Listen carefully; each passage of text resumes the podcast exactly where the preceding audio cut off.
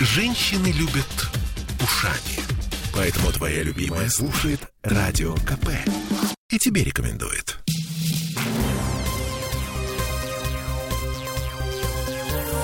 Темы дня. Ну что, чуть больше суток до начала локдауна в Петербурге Смольный допиливает механику, по которой мы с вами будем жить вплоть до 7 ноября. Например, Комитет по промышленной политике объяснил, каким магазинам можно будет работать в нерабочие дни. Все зависит от доли продовольственных товаров и товаров первой необходимости. Всем привет, я Олеся Крупанина. Я Дмитрий Делинский. Расклад такой. В коронавирусные каникулы смогут работать магазины, которые продают продовольственные и э, слэш или товары первой необходимости. При условии, что доля таких товаров в ассортименте составляет не менее 30%. Все очень просто, на самом деле. Э, Берем все наименования продовольственных товаров, товаров первой необходимости по перечню Минпромторга. Делим на общее количество товаров торговой точке, на полках эм, и в интернет-магазине и умножаем э, все это на 100%. Если получается больше 30, магазин открывается. Если меньше, не открывается. Все. Потрясающе.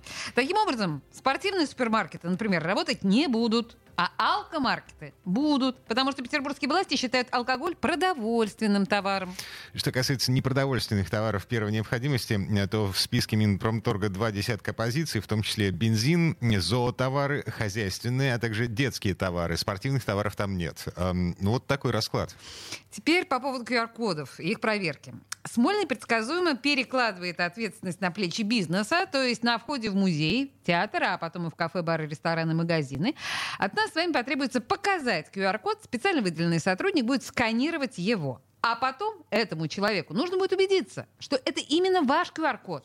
То есть ему нужно будет показать какие-то документы. И вот вопрос, а с какого перепуга я должен показывать кому-то свой паспорт, например, или водительское удостоверение? Есть же определенный список сотрудников органов власти, которые имеют право проверять мои документы, и охранников, кассиров, барменов в этом списке нет.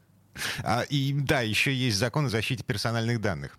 В общем, слушаем юриста, специалиста по трудовому и административному праву Филиппа Деменкова. Если юрлицо, у лица есть такой статус оператора, он может э, принимать документы, их обрабатывать и хранить в том числе. Но если такого нету, то получается сохранить данные он не может. И э, вот э, относительно того, показывать, не показывать, э, он кроме своего паспорта может какой-то другой документ э, предъявить, удостоверяющий личность, подтверждающий, что это именно ну, его QR-код. И он, получается, предъявляет исключительно фамилию, имя, отчество. Да, безусловно, это тоже является персональным данным, но он же не указывает номер паспорта, серию там, и передает ему полностью там, копию, к примеру. Он указывает подтверждение, что фамилия, имя, отчество, то есть это его. Ну и то, что фото- фотография соответствует. Ну, то есть он не обязан передавать документ руки, может да, просто руки- да, да, да, совершенно верно, абсолютно верно. То есть как в магазине при покупке алкоголя там или еще что-то. Ну, Ну да, да, предъявление, что вот, соответственно, возраст соответствует такие здесь фотография и данные ФИО, такие же, как в QR-коде. Могут быть конфликтные ситуации, если человек скажет, ну вот я не хочу вам показывать, кто вы такой. Вообще, кто должен да, решать конфликты? То есть Ну, QR-код его, его, его не допустят тогда в таком случае в заведении, потому что есть прямое указание, есть постановление, в постановлении прописано. Они на него сошлются и скажут, ну в таком случае вы не проходите, и все. Ну вот, кстати, да. А, Мы же как-то привыкли к тому, что при покупке сигарет и спиртного людям, которым повезло выглядеть молодо, а, они, они, в общем, вынуждены предъявлять документы. Привыкли? Ну, привыкли, да. Ладно, это было мнение юриста. А вот что говорят люди, которые писали эти постановления и инструкции. Слушаем замглавы Комитета по промышленной политике Александра Ситова. В 121 постановлении Комитета по промышленной политике и торговле Санкт-Петербурга было поручено, прямую поручено пунктом 121 постановления разработать методические рекомендации. Соответственно, методические рекомендации, разработанные нами, э, юридически являются частью 121 постановления. В методических рекомендациях указано, что вы, э, помимо того, что должны верифицировать, что этот QR-код настоящий, то есть вы перешли на ссылку и увидели сайт госуслуги, а не какую-то э, другую страницу, что зачастую мы видели в Москве, это было в момент введения QR-кодов летом. И, соответственно, второй вариант, если вы этого человека не знаете, и у вас есть сомнения, то вы должны э, воспользоваться идентификационными документами для установки того, что этот QR-код э, принадлежит этому человеку. Это у нас написано в методических рекомендациях, являющимися продолжением 121 постановления. Такая технология, в принципе, применялась и успешно уже во многих регионах, когда эти QR-кода вводились. Могу сейчас назвать э, Московскую область, Свердловскую область, которая вводила э, ровно такие же требования в свое коронавирусное постановление.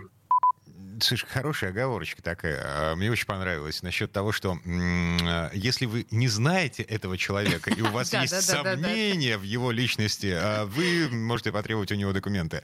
Как это будет работать на... Фиг знает. Ну ладно, хорошо, смирились с тем, что нам нужно будет на всякий случай, если попадется принципиальный охранник, кассир, бармен, неважно. На всякий случай нам нужно будет носить с собой какой-то документ или хотя бы его копию, или, ну, в общем, по некоторым данным подойдет даже фотография документа в смартфоне. Ну, смотри, если разыграется, знаешь, этот комплекс уборщицы у того же официанта, бармена, продавца. Комплекс вахтера. Комплекс вахтера, хорошо, назови его так. Э, он не удовлетворится вот этой вот фотографией твоего паспорта в телефоне. Развернулся, пошел в соседнее заведение. Ну, хорошо. А что, если мы пытаемся куда-то попасть по чужому QR-коду? Или вообще по QR-коду от пачки чипсов? Или у нас на руках, не дай бог, поддельный сертификат вакцинации. Вице-губернатор Петербурга Борис Петровский пугает нас с вами. А эти действия могут квалифицироваться тремя а, статьями Уголовного кодекса.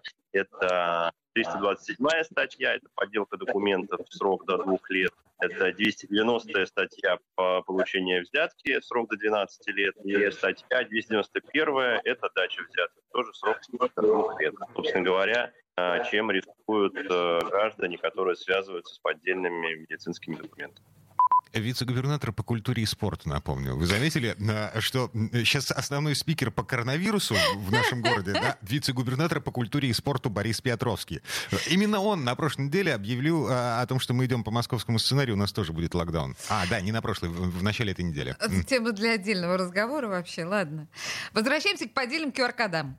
Мы на всякий случай задали тот же вопрос, какие есть варианты наказания юристу Филиппу Деменкову и чуточку запутались.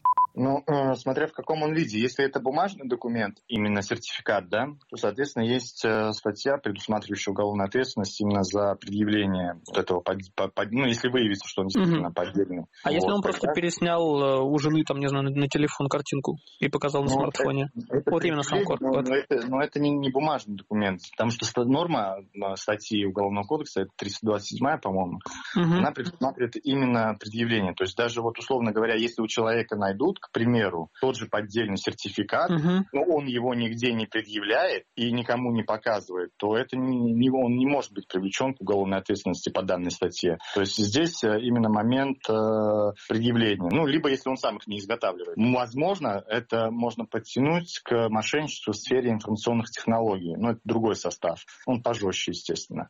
А вот это вот КАП-6.3, то, что оно сюда не подходит? Не подходит. Не подходит? Жалко. Да, вообще есть неслабое подозрение, что э, никто не будет ввязываться в этот вызов полиции, если кто-то попытается попасть э, там, я не знаю, в музей. В музей! По QR-коду от пакета чипсов. Вот смотри, ну просто э, я рвусь в музей под угрозой двух лет тюремного заключения. Ты подумай, какая картина разворачивается. А, хорошо. А, значит, после того, как локдаун закончится, после 7 ноября, значит, у нас заведения питейные будут работать не только на, на вынос и не только на как это, на доставку. вот. легко, непринужденно, на Думской. Можешь себе представить, что будет? Ладно, мы тут уже видели переписку в закрытом чате одного фитнес-центра, где прямым текстом говорят, приносите с собой какой-нибудь QR-код. Неважно, родни, знакомых, главное, чтобы он вел на госуслуги. Кстати, по словам управляющего директора Российского совета торговых центров Олега Войцеховского, бизнес сейчас рассчитывает на поддержку Смольного, чтобы привлечь к проверкам QR-кодов полицию и Росгвардию. Охренеть.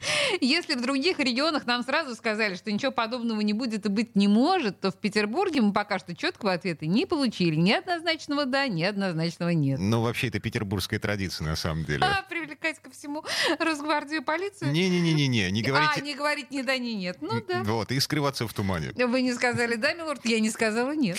Ладно, еще одно обстоятельство. Мы вчера задавались вопросом, а что делать, если у человека нет регистрации на госуслугах? А как человеку получить QR-код? В таком случае вчерашний ответ от Комитета по информатизации и связи – никак. Нужно либо идти в МФЦ, либо в банк, либо звать родных и знакомых, которые умеют обращаться с порталом, а, но в любом случае требуется подтвержденный аккаунт на госуслугах. И это при том, что у человека может быть на руках бумажный сертификат о вакцинации, выданный в поликлинике, но с таким документом никуда не пустят. QR-код нужен. Так вот, наши власти, наткнувшись на эту проблему, она масштабная, между прочим, по некоторым данным, до 20% жителей Петербурга не подключены к госуслугам. Наши власти решили допилить схему. Слушаем замглавы Комитета по промышленной политике Александра Ситова. В случае, если это касается старшего поколения, мы в ближайшее время этот вопрос решим и уведомим. Справки о вакцинации будут применяться в дальнейшем. Мы сейчас механизм разрабатываем для лиц старше 60 лет, а у которых нет аккаунта на госуслугах и есть сложности с получением э, QR-кода. Соответственно, также мы понимаем, и я просто напомню, что для иностранных граждан, кто привился к вакцине Спутник Лайт, у нас тоже выдается медицинская организация, это предусмотрено постановлением, бумажная справка и, э, соответственно, бумажная справка – это медотвод. Вот э, такие такие три типа бумажных справок а, будут применяться на бумажном носителе без использования QR-кода. Вы слышали? Бандерлоги. Эм, ну, как бы э, реально, власть идет навстречу, наткнувшись на проблему. Вот, эм, ну, что называется, натолкнемся, разберемся. Они, они решают эту проблему. Правда, когда Ситов вот господин когда? не сказал. В ближайшее э, время. Мы слышали. Ладно, вернемся в эту студию э, буквально через пару минут. Прямо сейчас немножко рекламы. Э, далее последует еще несколько важных новостей о коронавирусе и э, несколько важных и, заявлений. И Борис Петровский снова нам что-нибудь расскажет про коронавирус. Вице-губернатор по, по культуре и спорту. А теперь главный человек по коронавирусу. Давно мы не слышали Дмитрия Лисовца. Ей-богу, Дмитрий, мы соскучились по вам. А, слушай, такое ощущение, что он скоро у нас будет. Темы дня. Я слушаю «Комсомольскую правду», потому что «Радио КП» — это корреспонденты в 400 городах России. От Южно-Сахалинска до Калининграда. Я слушаю «Радио КП» и тебе рекомендую.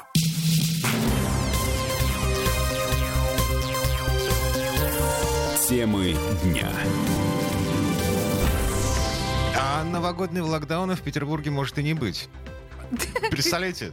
Я нет, нет, не представляю. Это Олеся Крупанина. Это Дмитрий Делинский. А мы продолжаем обсуждать... Э, Абсурдную ситуацию, сложившуюся в Петербурге с QR-кодами. Э, нет, QR-коды, в общем, все. Все QR... обговорили, обговорили, хорошо, поехали да. дальше. А, значит, на очереди у нас заявление вице-губернатора Бориса Петровского, который, как мы пришли к, э, в предыдущей части, часть Основной программы. спикер по коронавирусу. А, вице-губернатор по культуре и спорту. Так вот, он считает, что если в этот локдаун, в ноябрьский, у нас все пройдет нормально, то новогоднего локдауна не будет. Э, мы считаем, что короткий промежуток времени, когда мы будем ограничены все возможности посещать э, сферу услуг, э, такие как рестораны и магазины, существенно повлияет на распространение коронавирусной инфекции, разорвет эту вирусную цепочку, даст нам возможность к Новому году э, выйти к Новому году без существенных ограничений. То есть если мы останемся с QR-кодами, то, по крайней мере, мы сможем сохранить открытыми магазины, мы сможем посещать рестораны и так далее, и так далее. То есть мы не столкнемся с той проблемой, с которой мы столкнулись в прошлом году. Ну, все помнят, какой трендец происходил в Петербурге в прошлый Новый год. Олеська... Да, нет, ну, конечно, это было чудовищно, когда нам, ну, действительно было некуда пойти. А, за город. Мы ездили за город. Ну, а кто-то просто тихо дома бухал. Понимаешь, с утра до вечера. Да, кстати, мы до сих пор не видели статистику МВД по поводу того, как выросло, э, вырос уровень семейного насилия и вообще уровень преступности. Когда люди были каникулы. заперты между собой, да, в квартирах, некуда было пойти, и, в общем, продавалось бухло. Ладно. А, Петровского вы слышали. А, говорит, что если нынешний локдаун пройдет нормально, значит, в Новый год мы войдем Без нормально. локдауна. Угу спикер ЗАГСа Александр Бельский заявил сегодня, что нельзя исключать, что ограничения будут и на Новый год, и на Рождество. По его словам, город не может закрыться по примеру Крыма, поскольку мы регион в регионе, наплыв гостей уже идет, билеты раскуплены, гостиницы забронированы, так что нужно продолжать вакцинироваться и оценивать ситуацию, в первую очередь по возможностям городской системы здравоохранения. Конец цитаты. А пока четвертая волна в полный рост. Впервые с начала пандемии в России за сутки выявили более 40 тысяч случаев коронавируса. В Петербурге заболеваемость тоже растет, но не рекордно. 3186 заразившихся. Это снова второе место по стране после Москвы. Смертность у нас застыла на одном уровне 70 человек в сутки, хотя в России новый рекорд 1159 человек. Это чтобы вы понимали, в какой реальности мы живем. Э, и, ну, в общем, э, по каким причинам власти принимают э, решения, которые, которые они принимают. Вот еще несколько новостей. У нас начали делать прививки от коронавируса в стоматологиях и даже в перекрестке. Пять новых пунктов вакцинации за неделю открылось. Один из них реально в торговом центре «Перекресток» на Большевиков. А еще один в Доме быта в Кронштадте на улице Ленина. У меня на шестой библиотеке пункт вакцинации.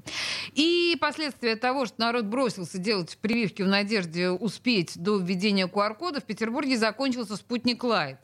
Это однокомпонентная вакцина, то есть для получения QR-кода нужен только один укол, а не два с разницей в три недели. Народ жалуется на страничке Беглова ВКонтакте. В Комитете по здравоохранению отвечают, что на городской фармбазе спутника Лайт тоже нет. А когда будут новые поставки, непонятно. Но в Петербурге широко доступен спутник Ви. И Комздрав приглашает прививаться им. Напомню, три недели между двумя уколами. Не успеваем. Угу. А, ну, в смысле, э, те, кто не сделал. Да, да, нет, я-то сделал, но кому это интересно, да. Ладно, э, завтра у нас в эфире э, марафон. Мы будем говорить о том, как жить в ноябрьском локдауне, где-то начиная с 16.00. У нас э, Андрей Сарана, замглавы Комитета по здравоохранению, Александр Рожененков, бывший глава Комитета по соцполитике и ныне депутат ЗАГСа. Андрей Бережной, это представитель городского центра профилактики. Леся Рябцева, это музейное агентство Ленобласти. Это не та Леся Рябцева, а. вот, не с эхо Москвы. Божечки, вот. Божечки, как я испугалась. Да, Леся Рябцева, музей, директор, генеральный директор музейного агентства Ленобласти. Э, мы будем говорить о том, э, куда эм, уехать из Петербурга, эм, ну, когда вот когда все закрыто. Вокруг. Да, в Сочи же все поехали, в Турцию, в Египет, нет? А, мы, а мы о Ленобласти поговорим. Вот. А, еще театральный критик Александр Платунов. У нас же культурная столица. Театры не закрыли на локдаун.